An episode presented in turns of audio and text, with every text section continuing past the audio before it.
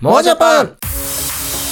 はい、えということで、ではのあたりです。長谷川です。モアジャパンはアニメ漫画声優音楽インターネットライブなどのジャパンカルチャー横断系の愛情ツッコミ番組です。突っ込みまくりますよ。ありがとうございます。はいそう、今回ちょっと箸休め的に、まあうん今、ちょっと全然関係ないおネタを一個僕ちょっとお勧めしたいなと思って。いいね。できました、ね。お願いしますはい。おすすめしたいなって思ってるのが、えーまだ間に合う。3巻までしかない。年の差カップルラブコメ。おー、なんか TikTok でそんなのありそうだね。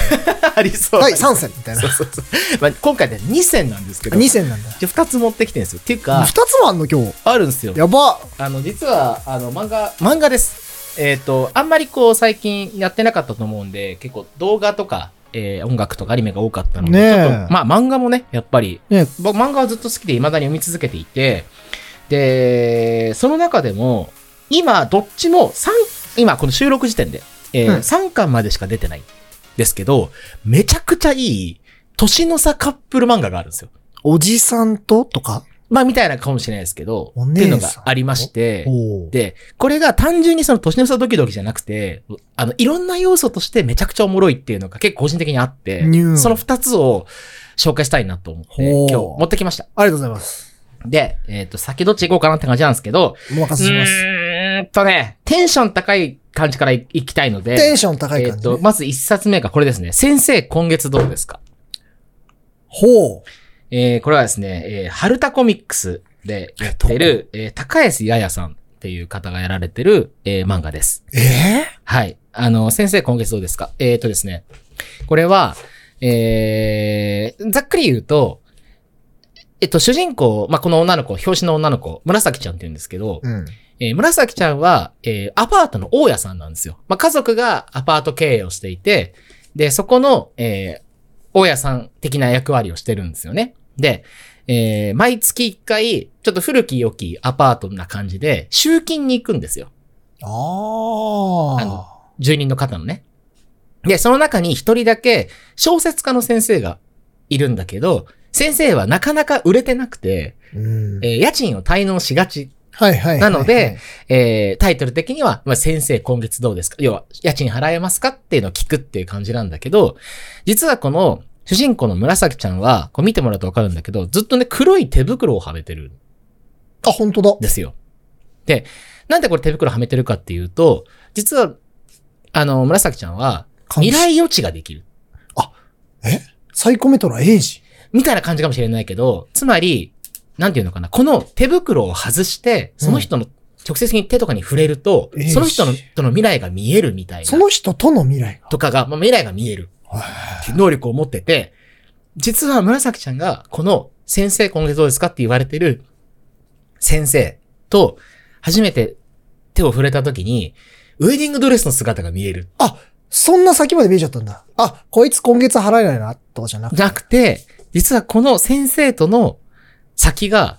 見えてしまって、急に意識をしだすっていうストーリーがまず一個あるんですよね。で、僕らはだから結局その幸せな一応エンディングと思われるところに向かっていくはずだっていう期待値を持ちながら、このえ女子高生の紫ちゃんと、うんえー、多分30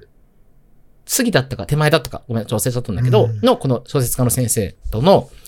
えー、ストーリーを見ていくと。で、紫ちゃんは自分がこの先生に惹かれていくってことが分かっているわけですよね。だって未来が見えてるわけだか未ら。来は見ちゃったから。そ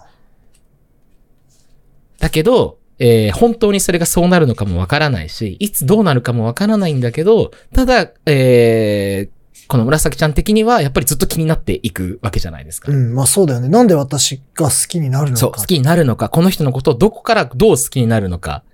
とかも含めて、えー、行くというのが、まあ、あって、だからある種安心感はあるわけよ。どっかに一応幸せなエンディングはあるであろうと思いながら、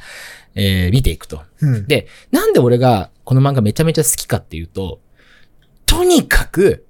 とにかく、紫ちゃんが可愛いのよ。あれ今期のアニメみたいな話しますもうね、むちゃくちゃ可愛い。とにかく可愛い制服。とにかく可愛いです。で、何が可愛いかって、えーっ、と、ちょっと魅力を上げ出すとすげえキリがないんやけど、じゃあ、参戦。えっとね、まず、えー、なんつうのかな、紫ちゃんは自分の能力をまあまあ持て余してるわけですよね。どういうことだからその未来見えてしまうっていうのを持て余してるし、だから手袋もしてるんだけど、うん。でも、あの、一応、この、10、今、確か登場人物17歳当時なんで、高2とかなんで。で、高3になって、あの、進路指導の話が出てくるはずなんで、初出高2なんですけど、その時に、あの、自分の未来のこととも考えてるし、ちゃんと等身大な悩みを持ってる。うんうんだけど、、その先生っていうすごい惹かれてる存在がいて、その人と自分がどうなるか、どう恋愛していくかっていうのも気になっているし、先生のことはずっと気になってる。うん。だからその年の差はあるけど、自分がその人と結ばれてしまうっていうことに対するピュアな恋心みたいなものも好奇心プラス、そう。恋心。恋心が出てくるわけですよ。青春あるね。そう。青春もあるし、その、まあ、ちょ、ラブコメもあるし、もあるしと。で、プラス、まず美女が超いい。まあ、紫美の女はいいよね。黒髪のね。黒髪まっすぐセーラー服なんですけあどと、ち、ょ、ちょっと、きつね目じゃないけど、その、きつね目じゃないな。なんか、パチッとしたねパ。チッとした目猫目。で。で、猫目で。すごいのが、俺これは、えーっ、と、えー、高橋彩さんの漫画他に読んでもそうなんだけど、か描き込みもすごいエグいんですよ。原田コミックスで連載してるだけのことはあって。で、すごいのが、毎は毎は、紫ちゃんが着てる服がばっか可愛いの。へー。これちょっとね、マジポッドキャストで伝わらない話をしてすげえ恐縮なんですけど、あのーなんだろう、こう、主人公たちが着てる私服って、まあ、パターンあったりするとは思うんだけど、うんまあ、基本制服だ制服のシーンが多いじゃないですか。まあ、そうだよね。なんかちょっと掃除しに行くときとか、えー、なんか出かけるときとかに着る私服がちょっと可愛かったりするわけ。なあ。だ例えばなんかこう、この、取り立てに行くときにパッと着てるコートの感じとか、着てるワンピースの柄とか、こう組み合わせ下がすごいホットパンツだけど、上がちょっとこう、割とはっきりしたスペードの柄でとか、で、上、ホリデにしてとかってそうだいねう、うんこの、紫ちゃんの毎話毎話のこのディテールが半端なく可愛いんですよ。だから全部一個一個切り取ってみたいぐらい、ファッションセンスが超いいのよ。へー。だから飽きないの。だから毎回毎回、今回紫ちゃん何着んだろうなってあ、いうそういうことね。感じもあるし、で、ちょっとどっちかというとレトロ寄りの服だったりするので、今回だとすごいストライプのシャツ着て、下がすごいちゃんとカフェスカートだったりとか、えーっと、こう、水玉のワンピースとか、だからレトロもうまく着せて、めちゃくちゃいいファッションセンスであー描いてくれるから、もうひたすら紫ちゃんを見るのが好きになっていくって視いう点よ。のもあって、だけど、その、自分はやっぱり女子高生で、えーっと、なかなかこの、先生との距離も縮まらないけれども、うん。えーなんかこの、大家っていうものを使って、ご飯作りに行ったりとか、いろんなことをこうやりながら、距離を縮めようとするみたいないじらしさもあるし、っていうのもすごく可愛くて、なるいいと。まあ、佐久間先生か。佐久間先生とね。で、佐久間先生も、えっ、と、デビュー作かなんかでめちゃくちゃ売れちゃって、その後、泣かず飛ばずみたいな、そういうタイプね。挫折を経験していて、で、感が進むごとに、ちょっとこの、自分が今小説家を続けていくか否かっていうのを悩んでいたりするんだけど、実はその、えっ、と、佐久間先生、まあデビュー作にう、ん実は、紫ちゃんは実は感銘をめちゃめちゃ受けてて、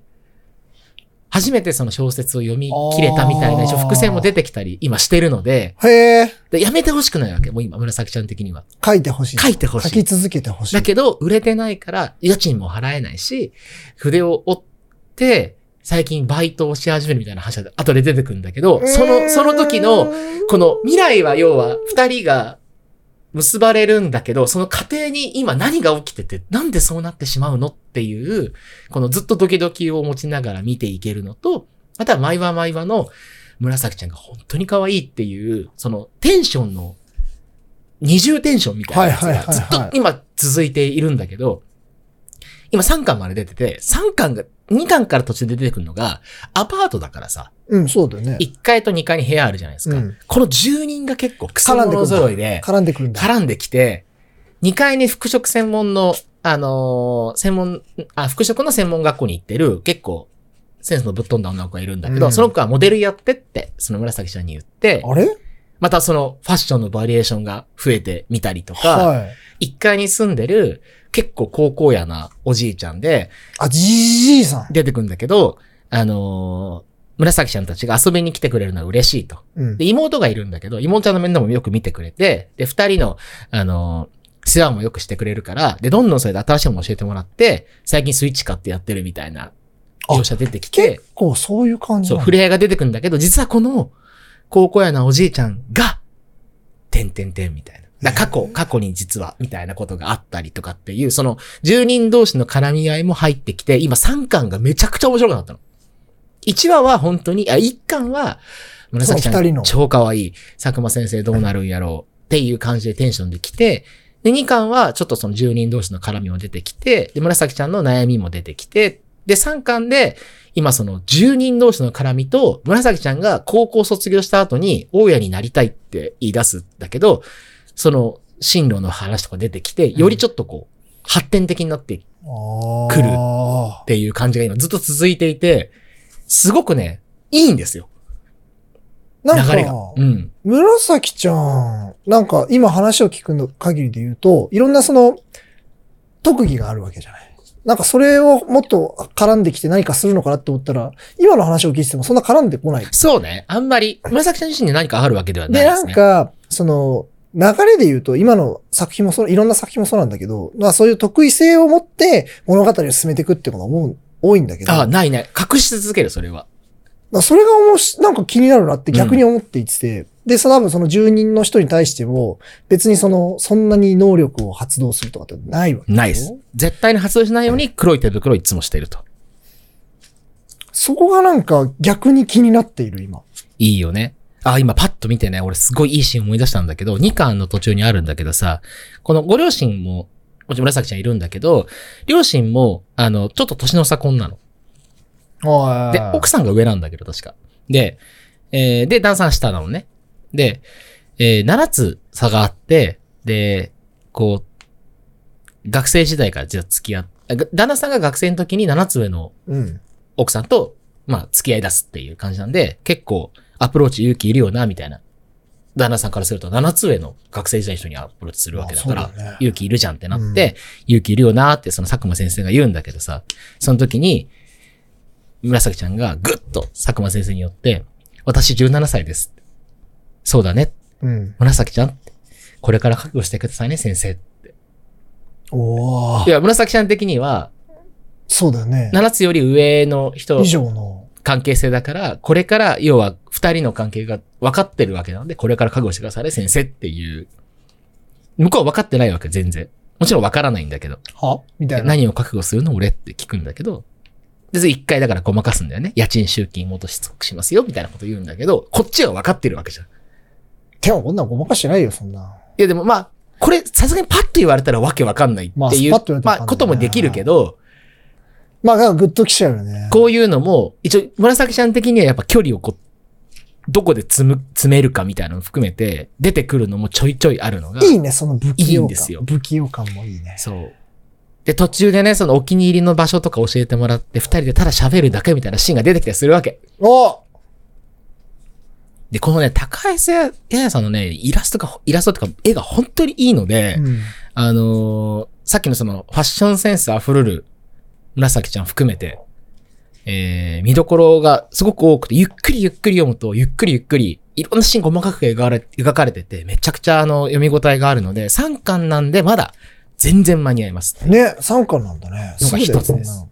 実はもう一個あるんです。すいません。あ、 そうだ。ちょっと待って、これでもう20分経っちゃった。そうなんで、喋りすぎちゃった。えっ、と、もうちょっとじゃあ、パッていきたいですけど、もう一個あって、ねえ。これもね、実はね、ハルタコミックスなんで、ハルタザルなんですけど、えっ、と、煙と蜜っていう、また、でも、年の差またこれはね、年の差が。が半端なく広くて、えーっと、大正5年っていうのが一応舞台設定なんだけど、女の子は姫子12歳。で、えー、まあ、旦那さんが文治30歳。なんで18歳差。うん。で、いい名付けっていう要は関係性いい名付け。の二人なんだけど、はい、えっと、文治さんは軍人なんですよね。うん。で、姫子さんは、まあ、軍人、なんていうのかな、うん、まあ、いわゆるご令嬢っていうのかな。家にお手伝いさんがいっぱいいて、まあ、えー綺麗なおべべを。う。そう、来てされってるんていう。で。で、この大正5年っていうものの、えー、こう細かい、この、あ、思い細のかいね。感じと。か、まあ、かまどのシーンとかが出てくると、本当いろんな、えあ細かく、毎回すごく綺麗に描かれてて、大事にしてるね。そう、それも面白いんだけど、とにかくこの、まあ、おか、おかぱっていうか、今まで姫カットみたいな姫子ちゃんが、12歳、やっぱこの当時の12歳なので、もう少し今の子よりは、やっぱり、こう、ちゃんとこう、嫁に行くっていうことを意識させられて生きてるわけですよ。でも、年そのぐらいになってもうちょっとするとそうだよね。そう、本当に14歳とか当時だと15歳で結婚したりするそうなんでしょので、わかんないけどやっぱり自分は、あの、この文治さんの言い名付けとして、ちゃんとした、要は、女性にならなければ、レディーにならなければっていう思いを持っているみたいなのもそうなんだけど、ただな、なんつうのかな、とはいえ12歳っていう、まだ恋愛もそんなにしたことがないそうでしょうね。状況の中で、えー自分の、こう、恋、自分が恋なのか、愛なのか、何のために、この文治さんと一緒になるのかみたいなこともわからないわけよ。でも一応、その裏に大人のさ、思惑まあもね動いてるってあるあいるあうる嫌な話もあるんだけど、ただこの文治さんっていう人の底知れなさも実は全然まだ見えてないうん。で、軍人として。でもすごい優秀なんだ、この人。でもそれなんだけど、なんで文治さんはこの姫子12歳の愛を受け入れることにしているのか。姫子は姫子でなぜこの文文治さんを愛することにななると思っているのか、うん。うんえーその裏側に何がうん起きているのか。起きているのか。うんで、実はその愛っていうのは、こういう関係性が決まった後で、育まれていく、そのお見合い結婚ってよくあるけそうお見合い結ど、婚今自由恋愛の世界だけど、このお見合い結婚じゃないと、こう、描かれない、なんかその、関係性の深め方みたいなのもあり得るんじゃないかとか、っていうのも含めて、この大正5年とか大正時代っていうものの空気の中でしか表現できないような、この、なんつうのかな、女の子の成長と、大人のいやらしさと、恋愛とみたいなものが、もうすごく全部描かれ、すごく丁寧、しかも超丁寧な絵で描かれていくんですよ。うん。で、マジで扉絵とかも含めて、もう一枚一枚もう額に入れてもいいぐら い、すっごい綺麗に描かれてるのそで。うだ。ね。背景もすごくちゃんときちっと書かれてるかあら。と、姫子ちゃんが可愛いのよ、これも。あこの、文治さんの前でだけ見せる姫子ちゃんみたいなのやっぱあって、その瞬間の驚きがやばい。ああと、文治さんが限りなく若い頃の鳥肌に乗るっぽい。 わかんないかもしんないけど。ん。わかん、まだわからん、そ れは。おえーってしか知言えっなてい。る人ははーってなると思うんだけど、そうそう、あの芸人さんでいるんだけどさ、うん若い頃の鳥肌に乗るそっくりの、ちょっとあの、熊のある、すごい、ちょっとや、や、闇系な、闇系男子だね。あの、ルローニケンシンの斎藤はじめを斎藤一5倍ぐらい病んだ感 じの ビジュアルしてんだけど。斎藤味はだいぶ来てるけどね。そう。あとやっぱ対象なんでこういうね、あの、うん大正ロマンっぽい、今でいう大正ロマンっぽい服とかを、あの、着たりとか、じゃあカフェに行きましょうとかっつって、あの、すごく当時珍しいカレーを食べたりでもみたそいんなな。輪があるんだね。そう、シーンが出てくる時の、この束の間の感じ。で、この後大正5年なんで絶対戦争に行くんですよ。で、ムニさんは軍人なので、要はこの後の展開っ軍て人100%この二人が会えなくなるうん。展開っていうのが分かってるんだけど、どんどん姫子さん的には自分は文治さんの、要は奥さんにふさわしいようなレディーになならなきゃっていう感じになっているうんで、。文治さんはそれを分かっているけれども、自分は軍人として任意を全うしなきゃいけないので、どんどんどんどんその、状況が悪化すれば、軍事の方に行くしかないっていう、うん引き裂かれてる二人が見えていくので、っていうのが、だんだんこの2巻3巻ぐらいから、徐々に見えてくるわけですよ。なるほど。だからどうせこの二人が絶対的に切ない別れをすると。するのではないか。さっきのその、先生今月どうですかねえというと、幸せな未来に対して向かっていく話と、この二人が絶対的に後々引き裂かれていくんだってことが分かりながら、うんこう、愛を、愛をというか、まあ気持ちを育んでいうくん。過程を見てる辛さっていうのの、この両極端が今、なあ。この年の差カップル、年の差カップルだからここそそのの、恋愛漫画3巻しか持っている、どっちも。 どっちもちょうど3巻なんだ。そう、に詰まっているので、なかなか最近このほら、まあ、なんでもいいけど、ピッコーナもなんでもいいけどさ、うん。あ見るのって、そんなにさ、年の差なくない基本言う的てにはないちょかな男子高校生同士と。か、10離れてるとかってあんまり、多分ないんじゃないかなっていうあるとしてもその、ナローで、うんその転生した高校生と誰かが付き合うみたいな話があるかもしれないけど、多分そのレベルだと思うう。ん。やっぱこ、ここは、その、なんだろうな。まあ、こう、恋愛の形でいっぱいあって絶対いい話なので、なんかその、仲いいとか、年の近い人たちと付き合うだけじゃなくて、この、年の差がないとできないその成長のズレとか、ゆめこさん12歳で、自分たち30とかいや、もうわからんよ。のズレってあるじゃないこの子が12から15歳になる時の3年間の成長度合いと、30から33になる時の成長度合いは全然違う。うんったりす。るものっていうのも含めながらの描かれ方とか、うんまあ、紫ちゃんだったら高校生から、え小説家のー。小説家の先生の間ってさ、高校生からその社会に出るっていうその3年間の大きさと、売れてない小説家の3年間って、やっぱ全然多分、ル流度っていうか、そのね濃度が違うじゃないとか。。で、きっとその大人びていく、急な大人びていく3年間の中で、相手側が感じるものとかが出てくるとか、それが実はその先生の何かに、創作の何かに影響するしないとか、うんうん。なんかそういうのも含めて、なんか漫画だからこそ結構こう冷静にまだ見、見れる、描けるフィクション。描けるフィクションがあって、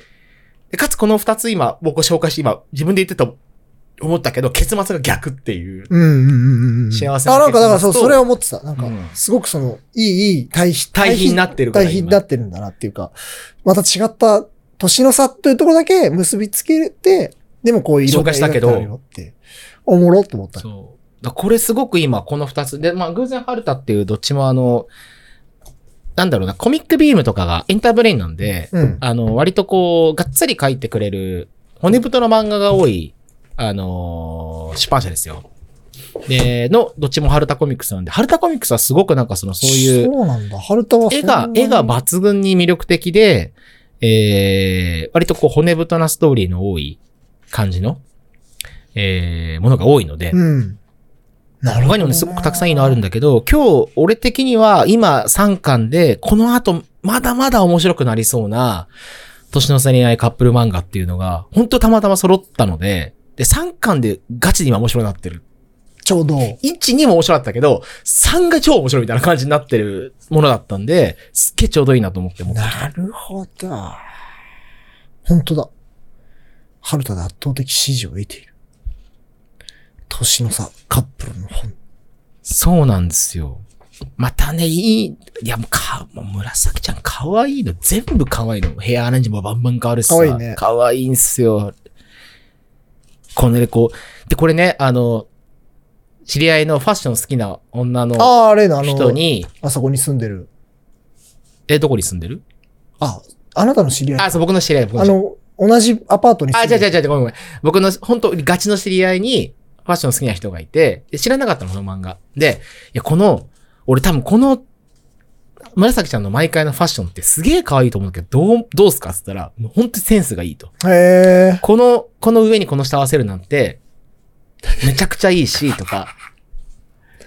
すごっ。そう、レベルでやっぱこれ、すごくこのさ、ファッションが好きだ人、ファッションが分かってる人が、多分、あの、後ろにいるか、この人自身がすごい好きでやってるるとしか思えんっていうぐらい、ぐらいのめちゃめちゃ可愛いと。表現だと。そう。なので、あの、そういう目線で見てもすごい面白いと思うし、逆にこう、紫ちゃんの場合は、あの、こう、ヘアセットも含めて、ちょっとこうもう、漫画の中から出てきたみたいなことをやってもいいぐらいのセンスらしいので、ああ、すげえあのな。すごくね、見どころ、見、見どころというか、あの、そういう意味でもすごい楽しい。へえ。三巻、た三巻なぁ。だ3巻だったらすぐ読める、三巻やばい。そねう、そうすぐ読めるんで、まだ。というところで、おすすめです。面白かった。なんか、年の差カップルみたいな。あんまりその、僕も大きくその恋愛系の漫画っていうのはあんま読まないので、そういう意味では、ちょっとすごく気になる作品だなという感じですよ。あと、あれっすね。あの、よく年の差系だと、この、年の上の方が、下の子振り回したりとか、あの、なんていうのオラオラ系だったり、王様系だったりとか、もちろん小悪魔系で、あのうんうんうんう、ん上の人がドギマギさせられるとか、結構その、関係性をい、つく、うまく使っ使てう、っていう。ちょっとお前もう、それ、ロリコンムーブすぎみたいなはいはいはい感じ。のやつがあったり、まあ、逆に言うと、下は自分が少女だっていう有利性を出して、うん大人を振り回すみたいな、そういう小悪魔系とかがあるなーってぼんやり思うんだけど、これはそれがないっていうのがすげえ良くて、うんつまり、こう、まあ少なくともミスとケバリにおいては、姫子と文治っていうのは、割とその、今のところは対対等な状態で、ただ年が離れてる状感じとして描かれてるし、えっと、紫ちゃんも全然自分が若いっていうことを武器として全く使ってないし、あー早く先生に追いつきたいっ確かてにそういいううことか気持ちがあるけど、先生はそれに気づいて一応ないので、何かこう、紫ちゃんに無理を言ったりすることも基本的にない。家賃滞納してるだけ。だけの、うんあの、男としてうん描かれてるから、なんかそこがあんまり、その、あんまりセクシャリティじゃないのよ、空気が。あーなるほどね、なるほどね、なるほどね。なんかこの恋愛漫画なんだけど、そこに発展は完全にはしてないっていうそうそうそうまたミスまださ全然ん、どっちもそうでしょだってここにも書いてあるもん。入籍まであと3年って。そうそう、あ、そう、決まってんだよ、その2 3年とか。で、こっちも、あの、先生の方は、まだ別に、未来だけは、見えてる。一人は確見えているという確定してるけど、別に現段階で、好きとかも言われて好ない。きとももそういう状況でもない。なるほどね。だから、この人とどこのタイミングで、要は、好きって言うのか、3年っていう決まってる期間の中で、しかも、俺ちょっとこれ調べてくればよかったな。大正5年ってことは、つまり大正8年までの間に何が日本に起きるのかっていうのはもう私は分かってるわけだから、あーそうだね歴史としてね。歴史の場合はそういう楽しみ方があるね。だから仮にこれで3年でもし本当に終言上げて、すぐ戦争ってこともあり得るし、その前ってこともあり得るしとかっていうのも、前ってことねある種規定された未来の中で、どういうその描き方をするのかっていう、読むなら今じゃないですか。今です。 3巻だったら多分この後多分絶対動くから、うん。こっちはその好きって言うかもしれないし、こっちはもしかしたら結婚しないことが確定するのがやっとわかるみたいな。想像かもしれないしとか。